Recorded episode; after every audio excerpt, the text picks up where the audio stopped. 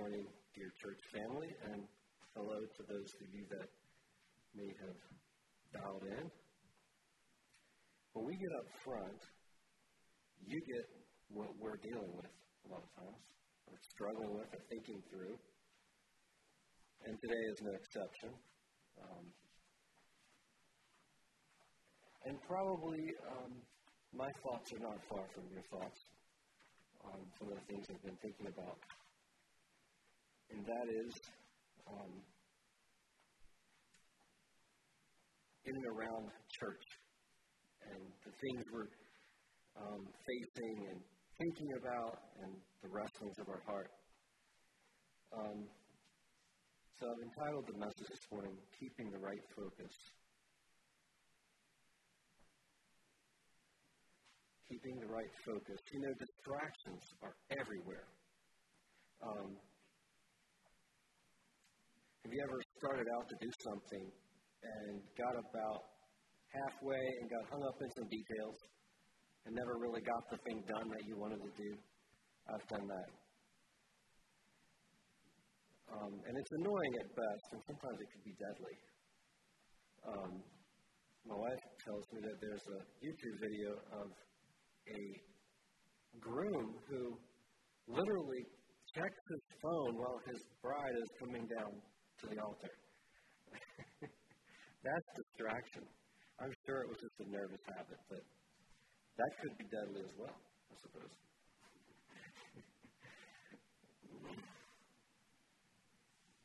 Distractions. Um, we heard a lot of airplane stories from the pulpit here, and, I like those. Uh, it reminds me of the story of the plane that um, crashed because it had a bad indicator light on the dash as they were coming in for their landing, and the pilots got up out of the seat to investigate this problem, see what's the matter, and ended up just the plane crashed, but the investigation shows that it was a bad faulty bulb, not an actual problem with the plane. So that is an example of getting hung up in the details and getting distracted from the main goal here. So I want to talk about keeping the right focus when church is in alert. Um, maybe your life can feel like it's in alert sometimes. So, the Lord gave us a kingdom and work to be do, work to be doing, and then along comes church trouble. How do we handle this? Um, the enemy is constantly looking for ways to defeat the work that God is doing in the church and through the church. He wants us to stop. He wants us to become all caught in details and not fulfill the mission that He has given us to do.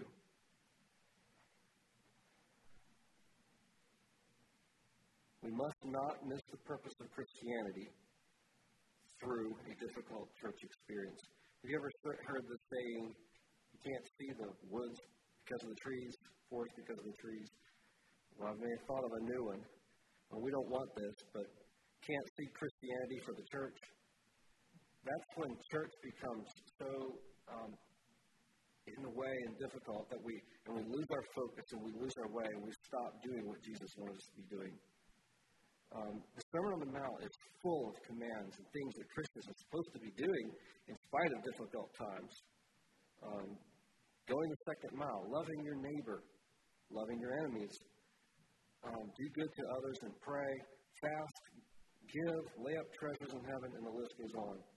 These are things that we are to be doing, actively living out the Christian life. Um, and the reason I um, am saying this is because it's a, it's a natural tendency within me, and maybe in you, during uncertain times, to become discouraged and um, worn down.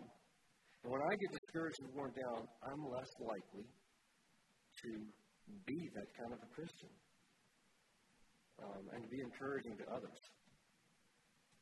Um, is that common to man? I think that's one of Satan's attacks and one of his um, affronts to the church is to, to make this be difficult and you discourage, therefore the work stops. Um,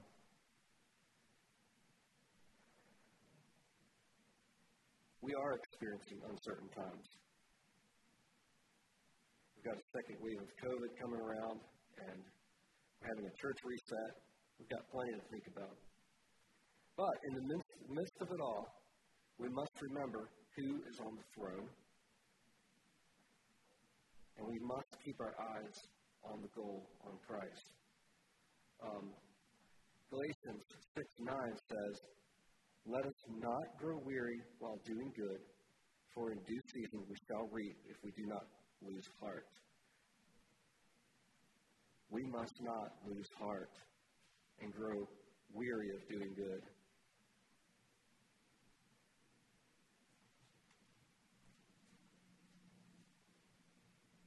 So, I want to turn to Hebrews chapter 12 for a few verses.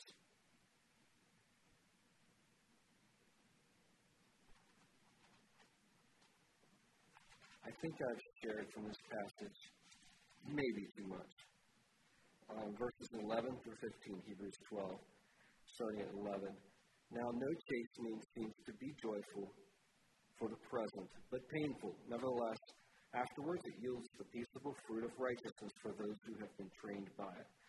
Therefore, this is the most important part I wanted to point us to. Therefore, strengthen the hands which are hanging down and the feeble knees, and make straight the paths for the feet, for your feet, so that what is lame may not be dislocated, but rather healed. Pursue peace with all people and holiness, with what, without which no one will see the Lord. Looking carefully, lest anyone should fall short of the grace of God, lest any root of bitterness spring up and cause trouble. By this, many become defiled. Chastening. I'm not saying that what we're going through as a church is chastening exactly, but there has been pain. Okay?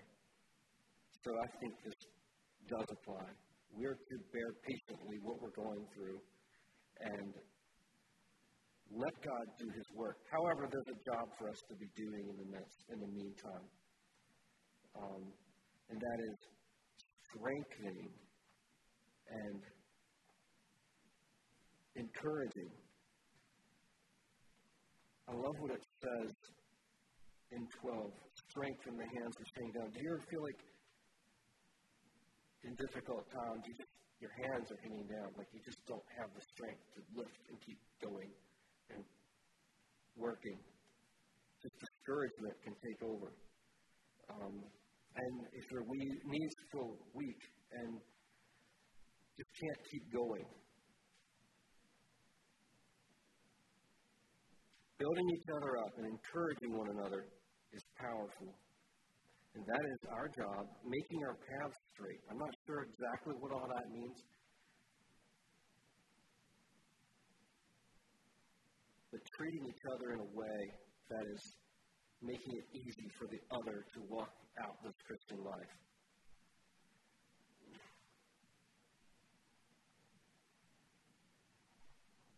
In verse 14, it says um, that we're to be peacemakers and to look out for one another because we do not want anyone to fall short. Falling short is a um, big thought, okay? It's not just, oh, you didn't get the ribbon at the end of the race. This is eternal, okay? And it's easy to, um, after a while of enough turmoil, enough difficulty, to just say, well, you know, people just got to make their choices. And yes, they do, but we don't want to take flippantly people's eternal souls. We've got to be a team and love each other and pull each other, and encourage each other towards Christ and towards a unity. Um,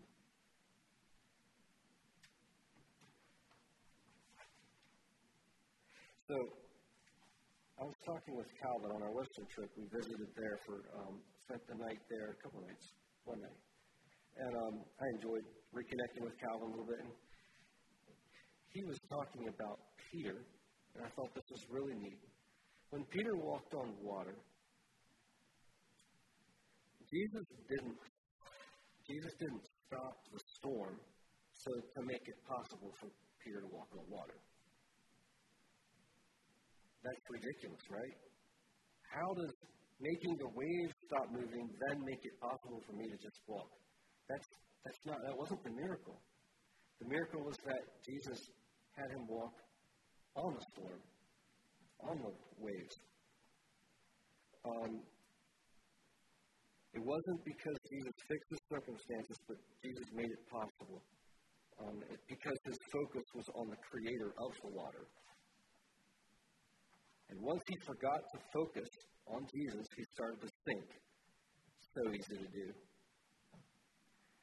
I do that.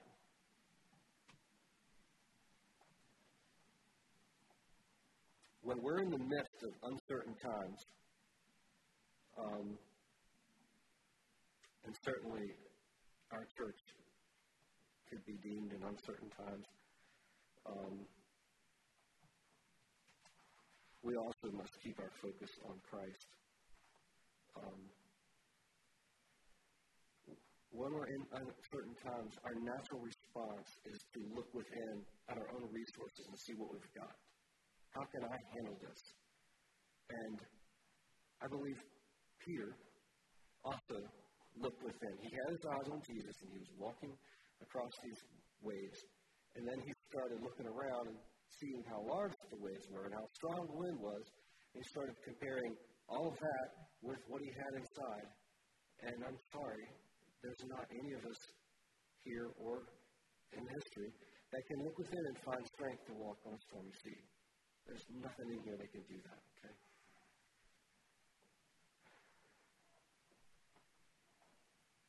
So when Peter turned his eyes from Jesus and looked within, he started to sink.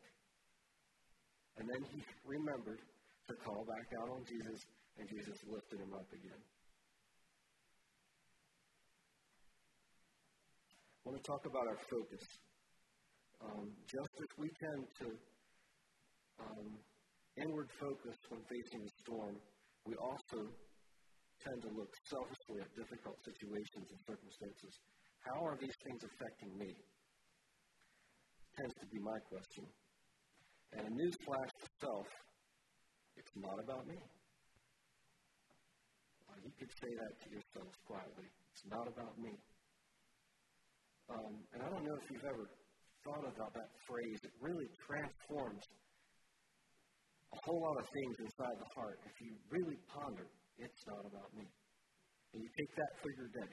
In fact, somebody had the idea to make it's not about, or so, it's about you stickers. That way, whenever they're um, in an airport, airport or grocery store and there's somebody being pushy or um, selfish, you could just hand them a sticker. So it's all about you. Now, who could legitimately answer, yeah, it's about me, and receive a sticker like that? It's all about me, okay? Um,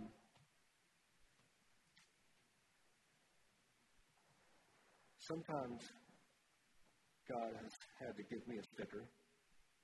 Um, so it's all about you, huh? Uh, I may be frustrated about a situation. I was trying to think of an exact example, and as close as I could get is something I imagine that probably happened. I think it has. Um, I'll be in the car dealing with restless children, and I'm frustrated because my wife has not come to the car yet. And I'm probably hungry too. And when she finally comes, um, she tells me that she was talking to so and so about the Lord and she's really considering these things. And God reaches down and gives me a sticker. So it's all about you. And I forgot it was not all about me. Um, so who is it all about? Um,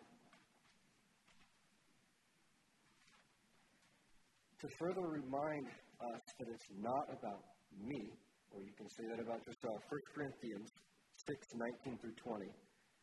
Or do you not know that your body is the temple of the Holy Spirit who is in you, whom you have from God, and you are not your own? Hello? You were bought at a price.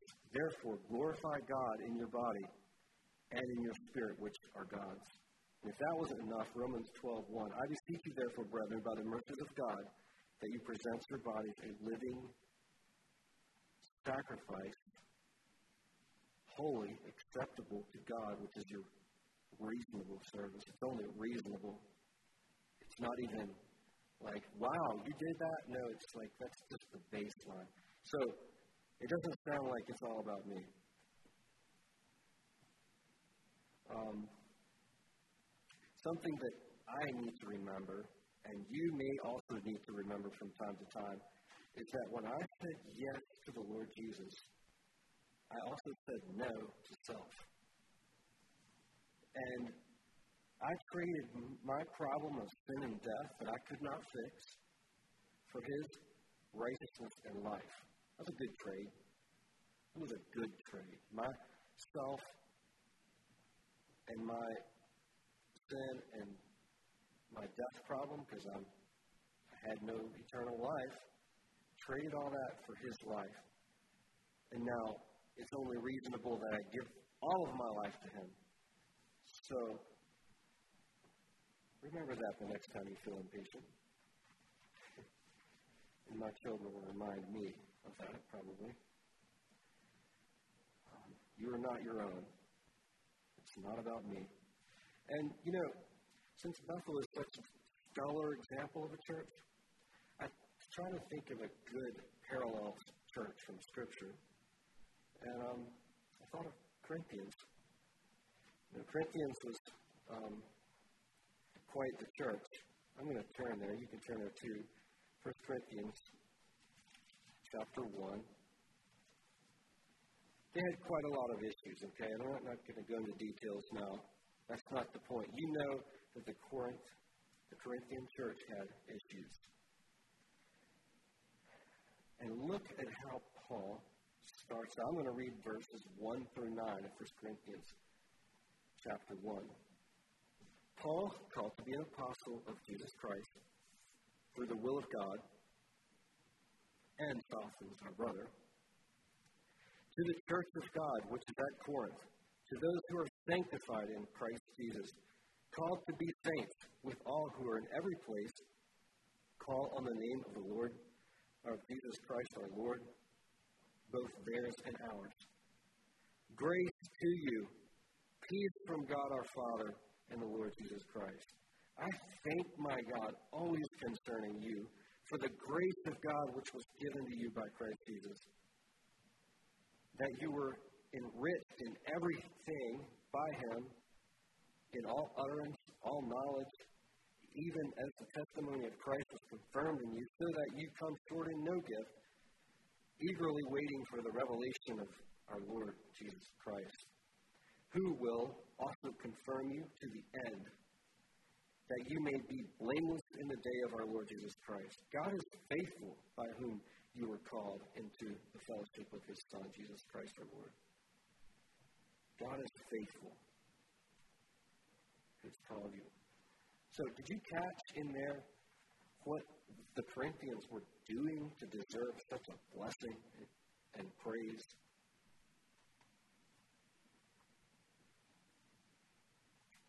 Wait, there wasn't anything that they did. They didn't, it didn't mention anything that the Corinthians were doing right to deserve this kind of praise. But that's because it's not about them. It's about the Lord Jesus. There was a whole lot right with the Corinth church in spite of what they were doing wrong. In spite of what was wrong with them. Um, Paul proclaimed their position in Christ and pronounced blessing upon them. He lifted them up not because of their works, but because of what the Lord's work has, is already finished in them.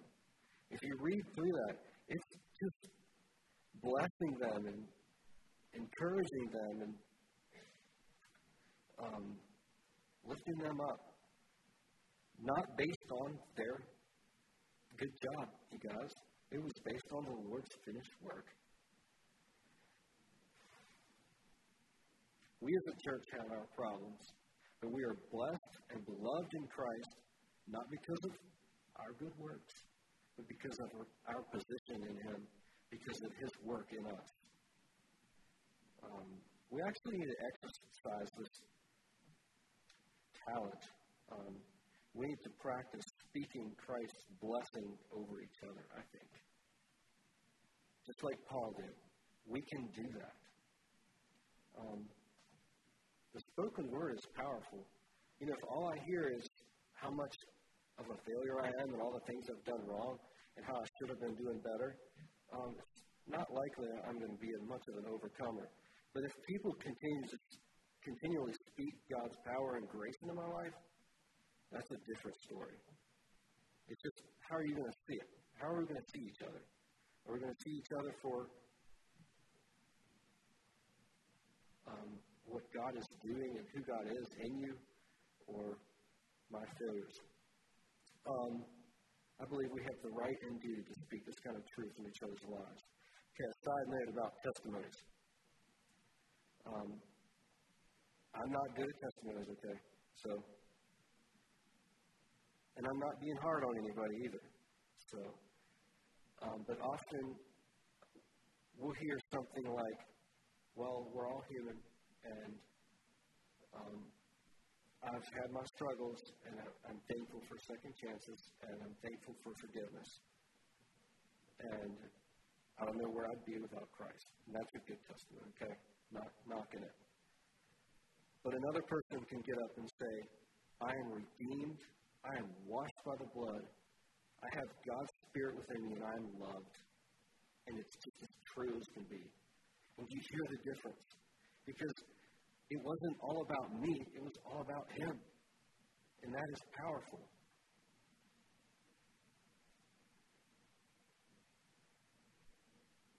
What was the difference? It's the focus.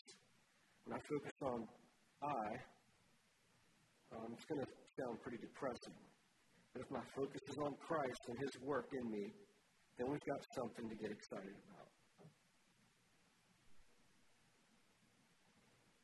All right, so Paul continues here in 1 Corinthians, and Paul has a lot of love in his approach. Truth and love in Christianity need to be married and have a good relationship. Because truth can be invasive and earth shattering by itself. But with love, it can become something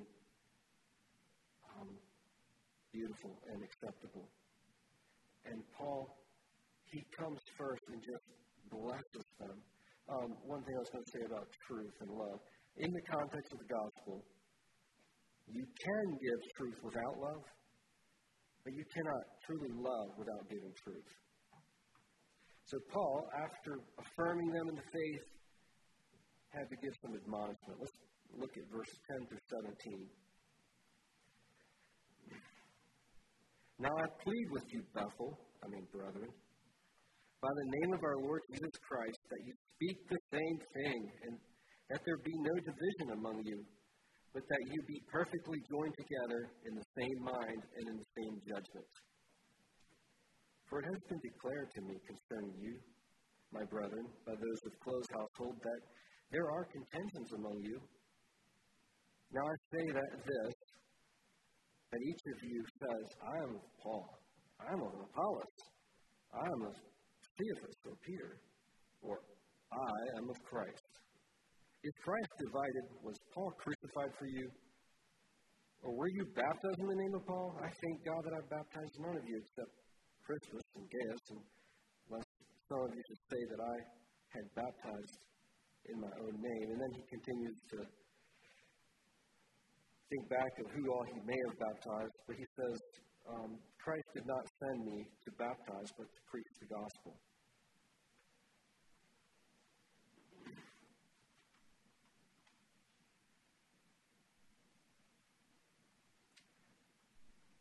I am of Paul, I'm of Apollos. I'm guessing that there were varying opinions on doctrinal and traditional things back in the day.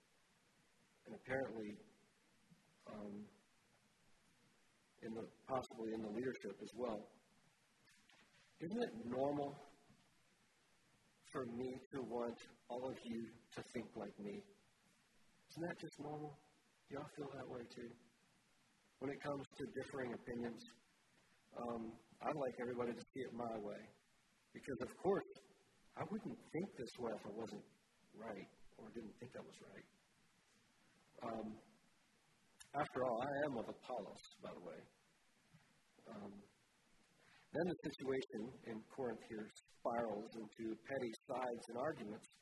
I follow Paul. No, I follow Jesus. Um, he would say I'm right in this issue. Um, and the whole while they forget the heart of Christ and they forget that it's not about me. It's not about my opinions.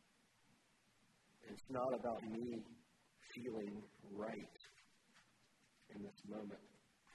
And remember Peter when he started to sink? When he took his eyes off of Jesus and looked at the waves, how big they were? I think the same is true with our differences and issues. When we take our eyes off of Jesus for a minute, and we look at each other, we can the differences are like those waves and they can seem ever so big. Insurmountable.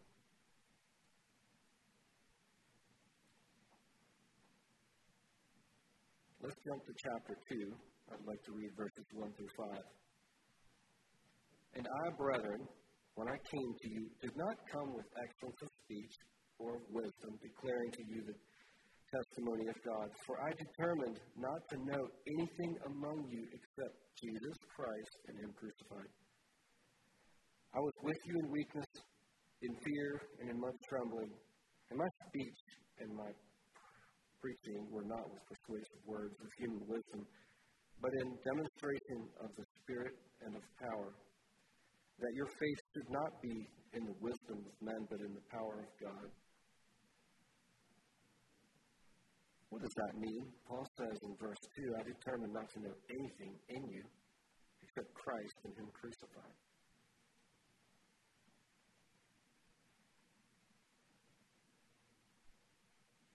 Instead of having eyes that are always looking at the differences and always looking at inconsistencies, to have the eyes of that spiritual eyes that are always looking for Christ. Sign of life. Just, okay, I'm not there yet.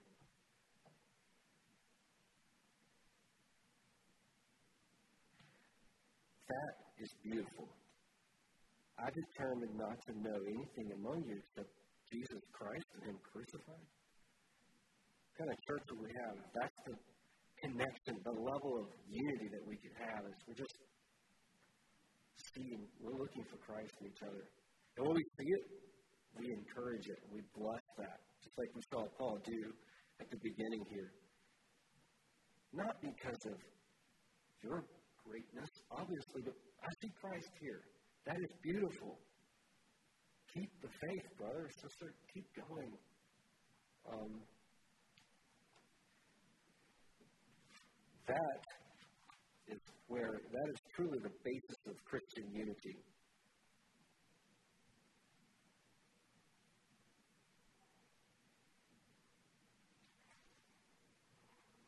It really comes back to focus.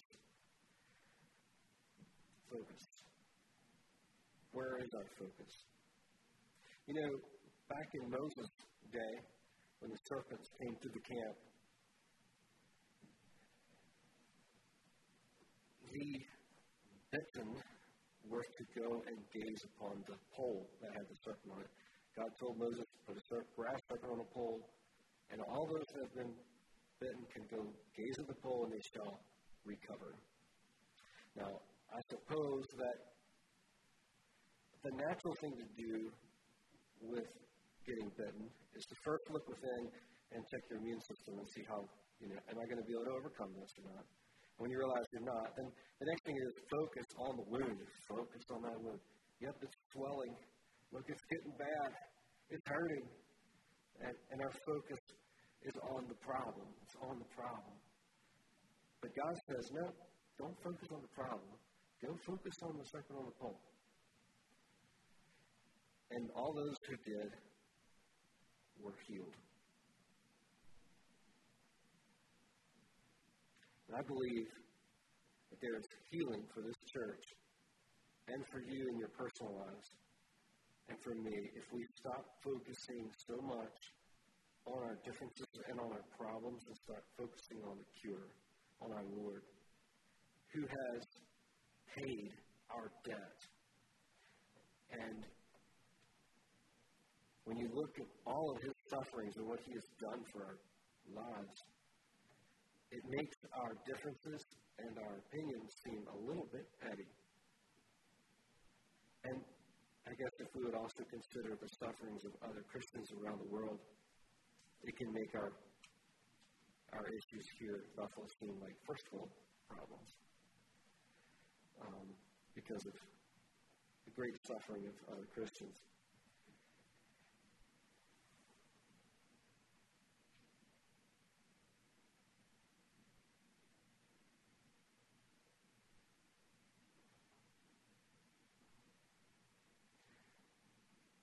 So um, I'm safe this morning because there's no pilots sitting here that I'm aware of. But when a plane is coming in for landing, you're flying the pattern and you, you get in line with the runway. You can't just hit a few buttons and shut your eyes, expect to wake up on the taxiway. In fact, I'm not aware that autopilot is ever used for landing. Maybe in a sense, but maybe nowadays. But autopilot, okay, for landing is there's so much focus, focus, focus required to um, take um, all the um, angles and the forces into consideration and maintain your um, alignment with the runway. Um, you can't just put it in autopilot and land. You know, especially if it's a choppy day with wind, crosswinds. You may have lined up, but you have to constantly be compensating as you keep your eye on the goal of the runway. Um, and when I mow the church lawn out here, I like to do straight lines. And with a zero turn, that's a little difficult because it doesn't have positive traction. But um, I have to choose three points and keep the end in register with the others and keep compensating as I go to keep that line straight. And the challenge for us as Christians is yes, we work, live, and play and have all these things that we do, but in the midst of it all, we have to keep our eyes on the goal, maybe compensating, compensating as we go. And please, we must never adjust the goal to fit our life and our play and our work. We must adapt our life and play and work to the goal in order to make it safely to the end.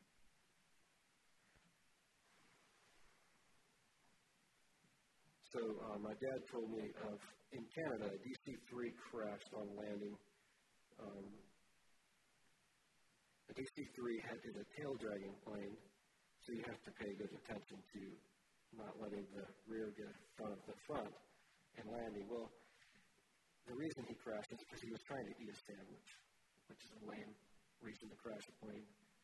Eat a sandwich during landing, and that's a compromise that didn't need to be taken. So, in closing, I want to read Hebrews 12 2. Fitting verse. Looking unto Jesus, the author and finisher of our faith, who for the joy that was set before him endured the cross, despising the shame, and has sat down at the right hand of the throne of God.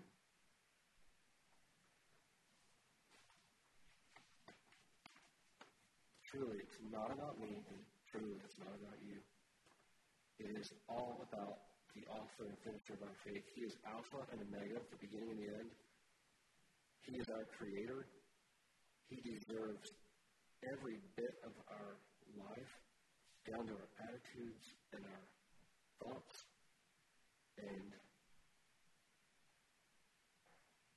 that's a challenge that I want for myself. And I'll leave it with you this morning. God bless you.